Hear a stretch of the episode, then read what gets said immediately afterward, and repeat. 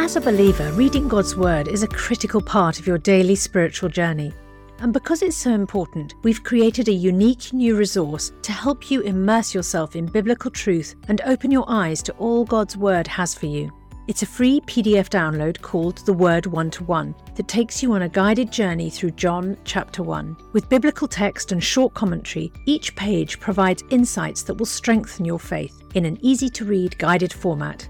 There's truly no other resource like this. Download your free PDF copy today at premierinsight.org forward slash resources. That's premierinsight.org forward slash resources.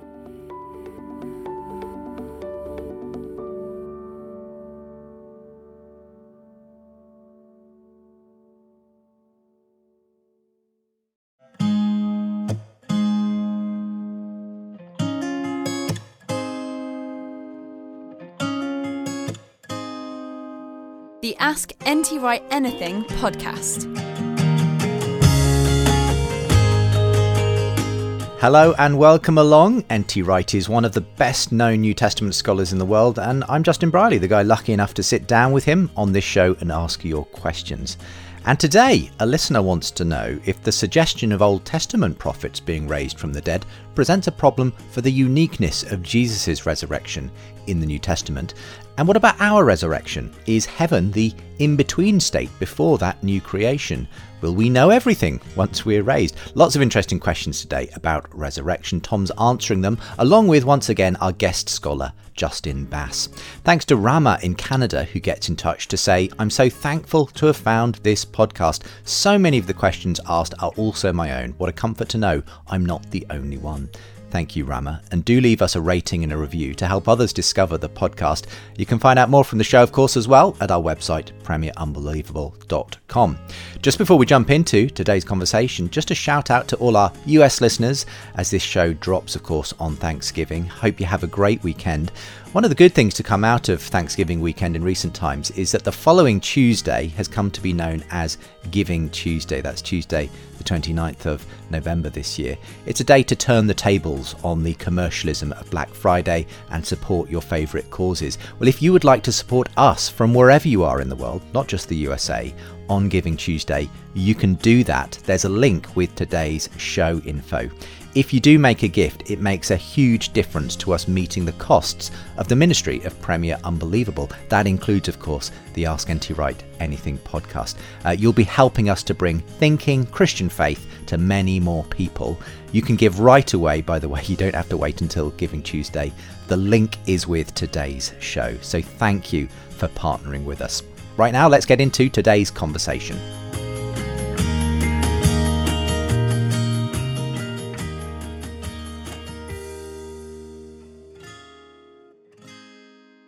So welcome back to the show, and uh, we're we're really privileged at the moment on the Ask NT Wright Anything show to be joined not just by Tom but by Justin Bass as well, who's our sort of guest uh, uh, guest who's who's sort of bringing his own perspective. He's got his book, The Bedrock of Christianity, that I'll make sure to link to again from the show. Um, and we're talking about, you know, one of the specifics that, that Justin deals with in that book today, resurrection, some of the questions that have come in, not just though on the resurrection of Jesus, but also on resurrection in general. What will that resurrection state be? And those kinds of questions are quite common, uh, aren't they, Tom, when, when they come in? Um, let, let's talk about, first of all, uh, one of the specifics, and, and I might start with you, Justin, on this one, and, and then bring Tom in on, on this, um, which is Philip in Osnabrück in Germany asking, was Jesus really the only example of a resurrection before the general resurrection? I'll, I'll give his full account of this here. He says, I think Tom Wright has said multiple times that the disciples would never have expected a single person to be raised from the dead, but only all of Israel or the whole world at once, and uses this as an argument to show that the disciples weren't inventing the resurrection of yeah. Jesus. Now, in the Gospels, though there are people who think Jesus is an Old Testament prophet that God raised from the dead, uh, and when Jesus asked Peter who the people think he is. So, doesn't this idea that, that there are examples where people say, wasn't Jesus, you know, Elijah raised from the dead and so on, um, doesn't that show that the idea of a single person being raised was was there in some way?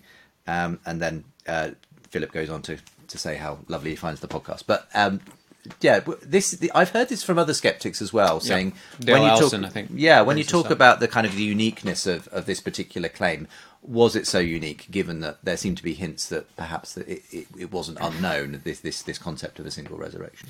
Yeah, I mean, at the first point, it's interesting that the only place you could find maybe a possible outside example from Jesus is in the Gospels themselves. So uh, th- this is only in the Gospels th- these kind of uh, statements. But uh, first, yeah, I, I think it is out. Uh, let's sep- separate these passages first. Outside of that, there is no uh, in, in Second Temple Judaism. In any in, in any text do we find the hope of a resurrected Messiah, of resurrection beginning in a single individual uh, and then later they would they would come at the end of the world. This this this is you know unprecedented, unparalleled. So when it comes to passages like this, I do think you know it, it you know they're they're they're not always the easiest to figure out exactly what's behind these statements.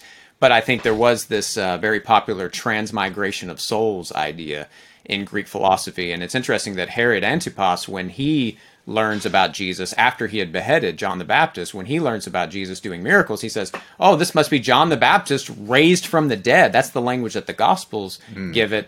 But I think he's probably referring to some kind of tra- transmigration of souls because, one, John the Baptist and Jesus were contemporaries. You know, they, they were they were cousins.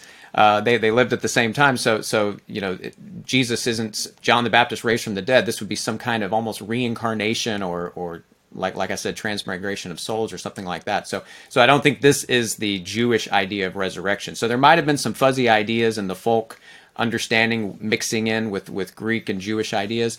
But but there, I don't think this is a good example of any type of pre understanding of a resurrected Messiah in in the Jewish sense. Your your thoughts Yeah. on that, Tom? Yeah, uh, fascinating the John the Baptist thing and Herod saying that. Um, I've often said to people when this question has come up, uh, I don't think that even the most sympathetic supporter of Herod Antipas would have said that he was the best authority on uh, classic Jewish belief in the time. I'm not sure that was his primary concern, um, but also, in a sense, he may have he may have had this vague idea. Oh, the spirit of John the Baptist has gone to indwell this person, but uh, as, as Justin just said, um, Jesus had been around um, uh, at the same time as John the Baptist, and as far as we know, there would be no suggestion of somebody going and checking John the Baptist's tomb to see if his body was still there, and and uh, checking. Um, uh, Salome or Herodias's fridge to see if the head was still there, um, and so on. Um, you know, there, there's a sort of sense of we're not talking about the same thing at all there. What strikes me in um, a passage just after uh, that in in Mark chapter nine is after the transfiguration, Jesus says, "Don't tell anyone what you've seen until the Son of Man is raised from the dead." And the disciples are scratching their heads, and Mark says they were puzzled, wondering what the rising from the dead would mean. In other words, as far as they were concerned, as we know from, say, the response of uh, Mary and Martha in John 11, um, oh, I know he'll rise again at the resurrection of the just on the last day, whatever. And Jesus says, I am the resurrection. Um, th- that's what resurrection means. They can't get their heads round the idea that the Son of Man, this strange Jesus that they're accompanying, is going to be raised from the dead. What, what's that going to be all about?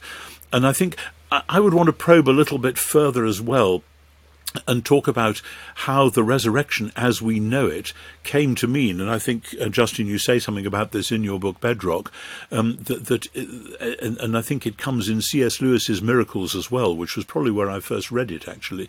Um, the idea of new creation itself being launched in the person of one man. In other words, this isn't a random odd miracle, like some old prophet happening to show up one day and say some rude things about whoever is king at the time.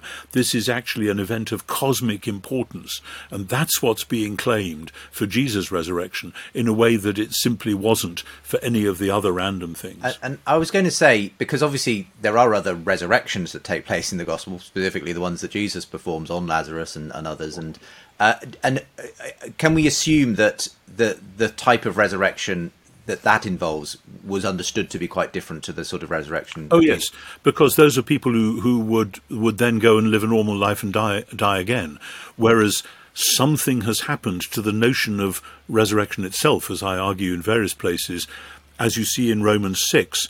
the Messiah, having been raised from the dead, will never die again. Death has no more dominion over him. The, the, the, the, the resurrection, with a capital R, if you like, isn't coming back into this life and living it again. It's going on through into a new bodily life, uh, which will not die again.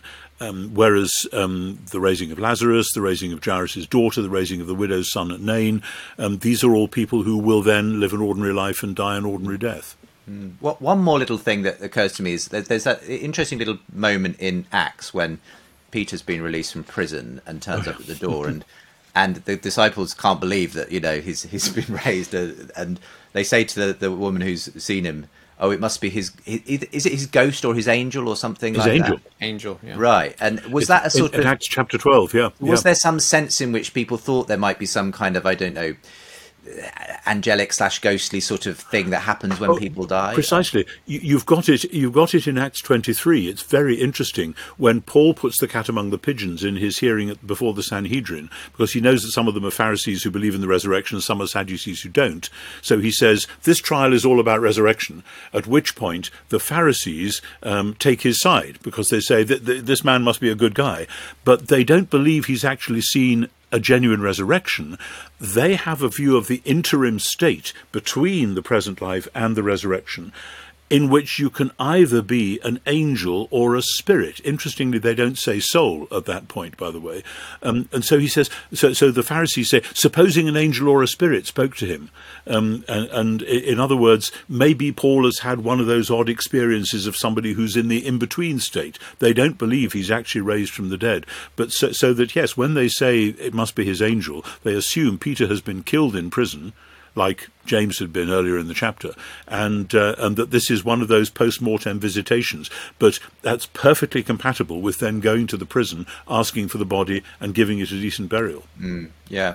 And, and another good one that, that goes along with Acts 12 is the uh, account in Luke 24 when Jesus appears to the, the, the 12 for the first time, minus Judas. It actually says they thought, you know, he was a spirit. I think it's phantasm is, is phantasma in the Greek.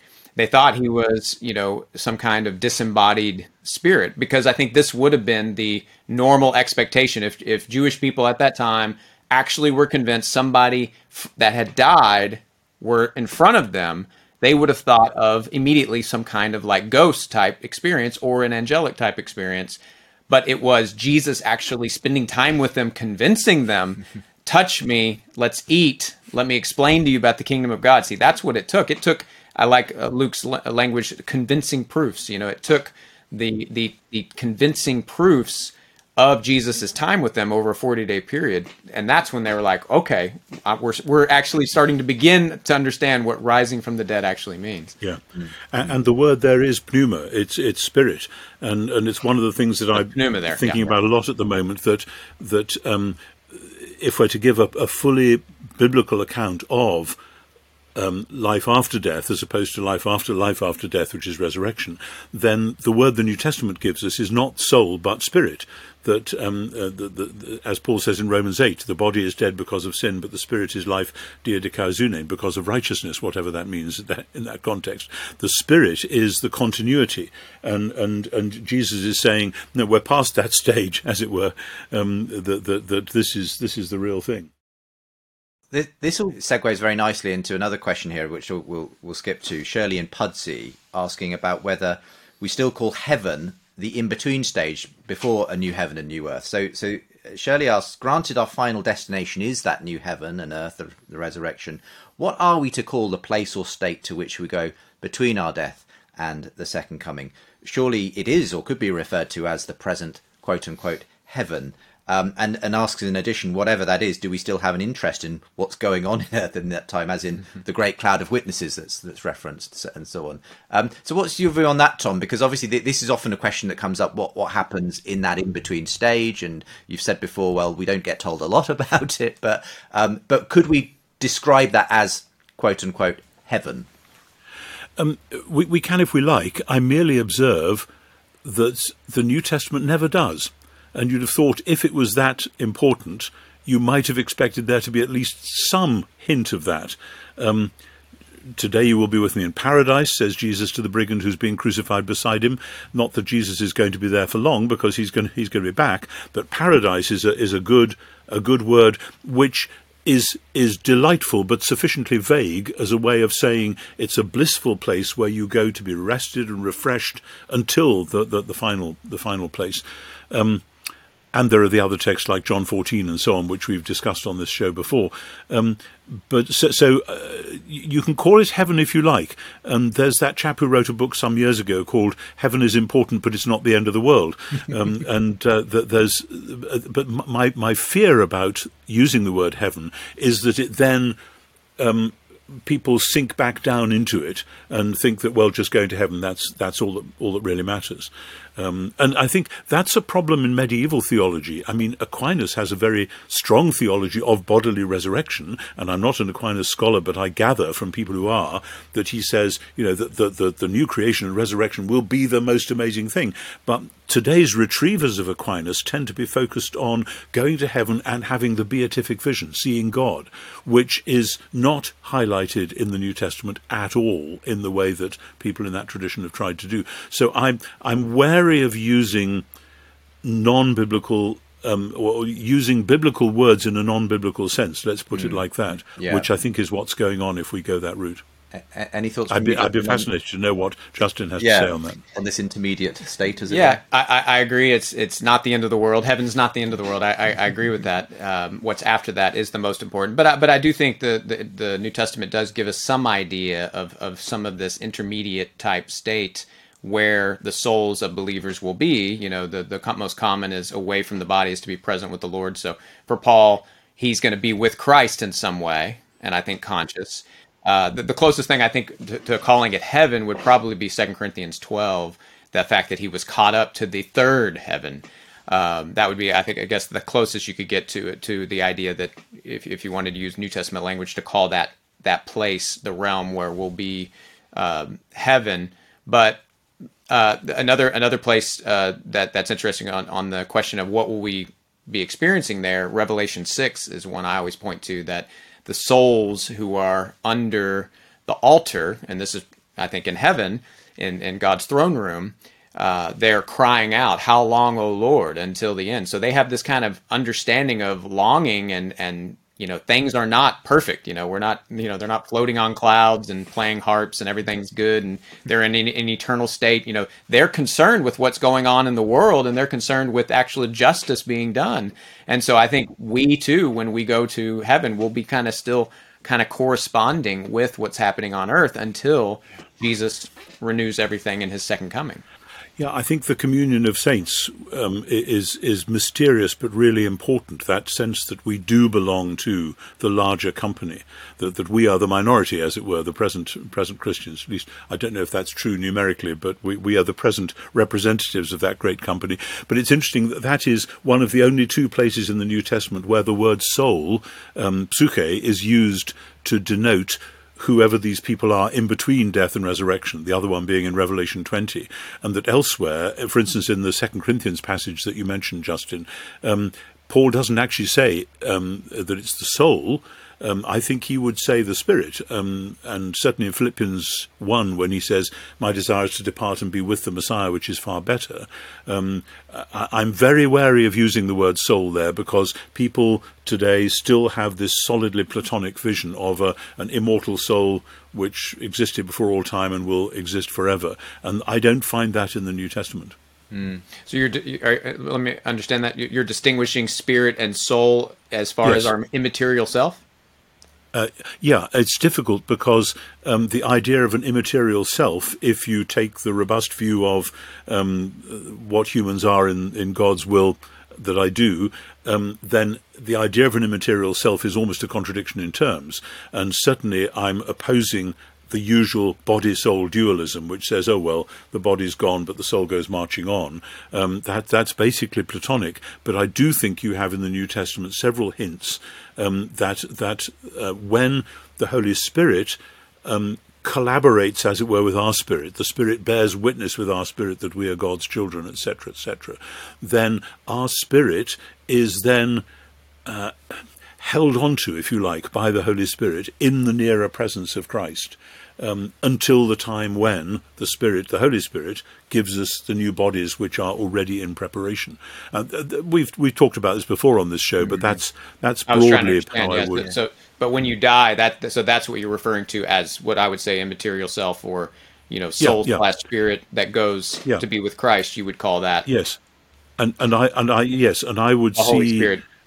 I would see you. the work of the Spirit. I mean, it's very for me. It's very challenging, in the sense that the person that I will be in God's ultimate world is the person that the Holy Spirit is doing the Spirit's best to make me at the moment, recalcitrant and awkward customer though I am, um, and that when I die, the the what the Holy Spirit has wrought within me and what my spirit has become is the person that I then will be and the person that will then be remade physically.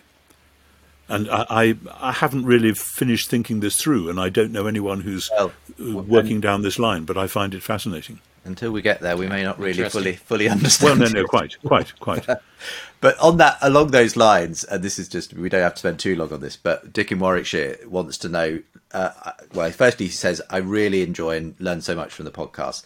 Um, but I, I want to ask: Do you think that eventually, when we are resurrected, that we will know everything? I mean, things like how all of physics works and all those puzzles that have baffled the most brilliant minds like Einstein and Newton. Uh, thanks so much. Um, what do you think then? Uh, again, I'll start with you, Tom. What will we sort of somehow have have all knowledge when when we're in our resurrected form? What's your thought of that? I think it's quite, it's quite possible that we will have all sorts of knowledge at levels that at the moment we can't even imagine. But I suspect knowing the laws of physics or how to pronounce words in Hindustani or whatever may not be the forefront of our thoughts. You know that that um, yes, the glory of God's richly diverse creation will be ours to enjoy, to help run. I mean, God's new world, we are supposed to be the royal priesthood within that world. Um, so the knowledge won't simply be a head knowledge, it'll be a vocational knowledge of, okay, we are now going to be put in charge of different aspects of taking forward God's purpose for his world, whatever that will be. Mm. Any thoughts to add to that, Justin? I do. I do love uh, something Augustine says is toward the end of the City of God. He said we're we're going to be like the angels in the sense that we'll still be reading, but not reading books. We'll be reading Christ's face. I, I like that kind of mm, the the, the beatific vision. You know, but but I do. I think it's important that I think this gets to that contribution of you know heaven being boring. I mean, I, if I knew everything, I just can't imagine how this is going to be. In I mean, I feel like because God is God, and we could never learn everything about God, we are going to be constantly growing and progressing in some way, yeah. even in the resurrection, new new new creation state. I, I think I think that's right, and I mean, it, it, does no harm to ask the question, but I think ultimately you're absolutely right, Justin, to draw this back to it's our knowledge of God, our knowledge of God in Christ, our knowledge by the Spirit of God in Christ. Um, who knows what forms that will take? Um, I think we can say for sure, knowing what we know about the present world and its beauty and its joy and its drama and its grandeur, etc., that it'll be like that, only much, much more so. It's been so good to have you both on the show today to talk about resurrection in, in all its forms. Uh, so if you want more from the show as ever, uh, you can find out more at premierunbelievable.com and send your questions in as well by registering with us. Um, and I'll make sure there are links both to Tom and to Justin from today's show. But for now, thanks for being with me, Tom and Justin. I really enjoyed it. Thank you very much.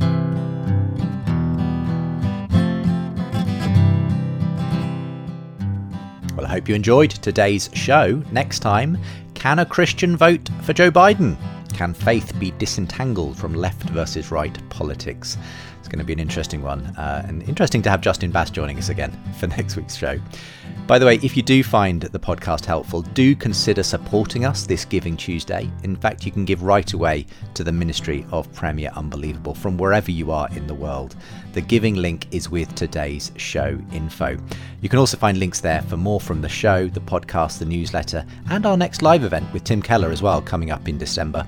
But for now, thanks for being with us. Thank you if you can partner with us. God bless you. See you next time.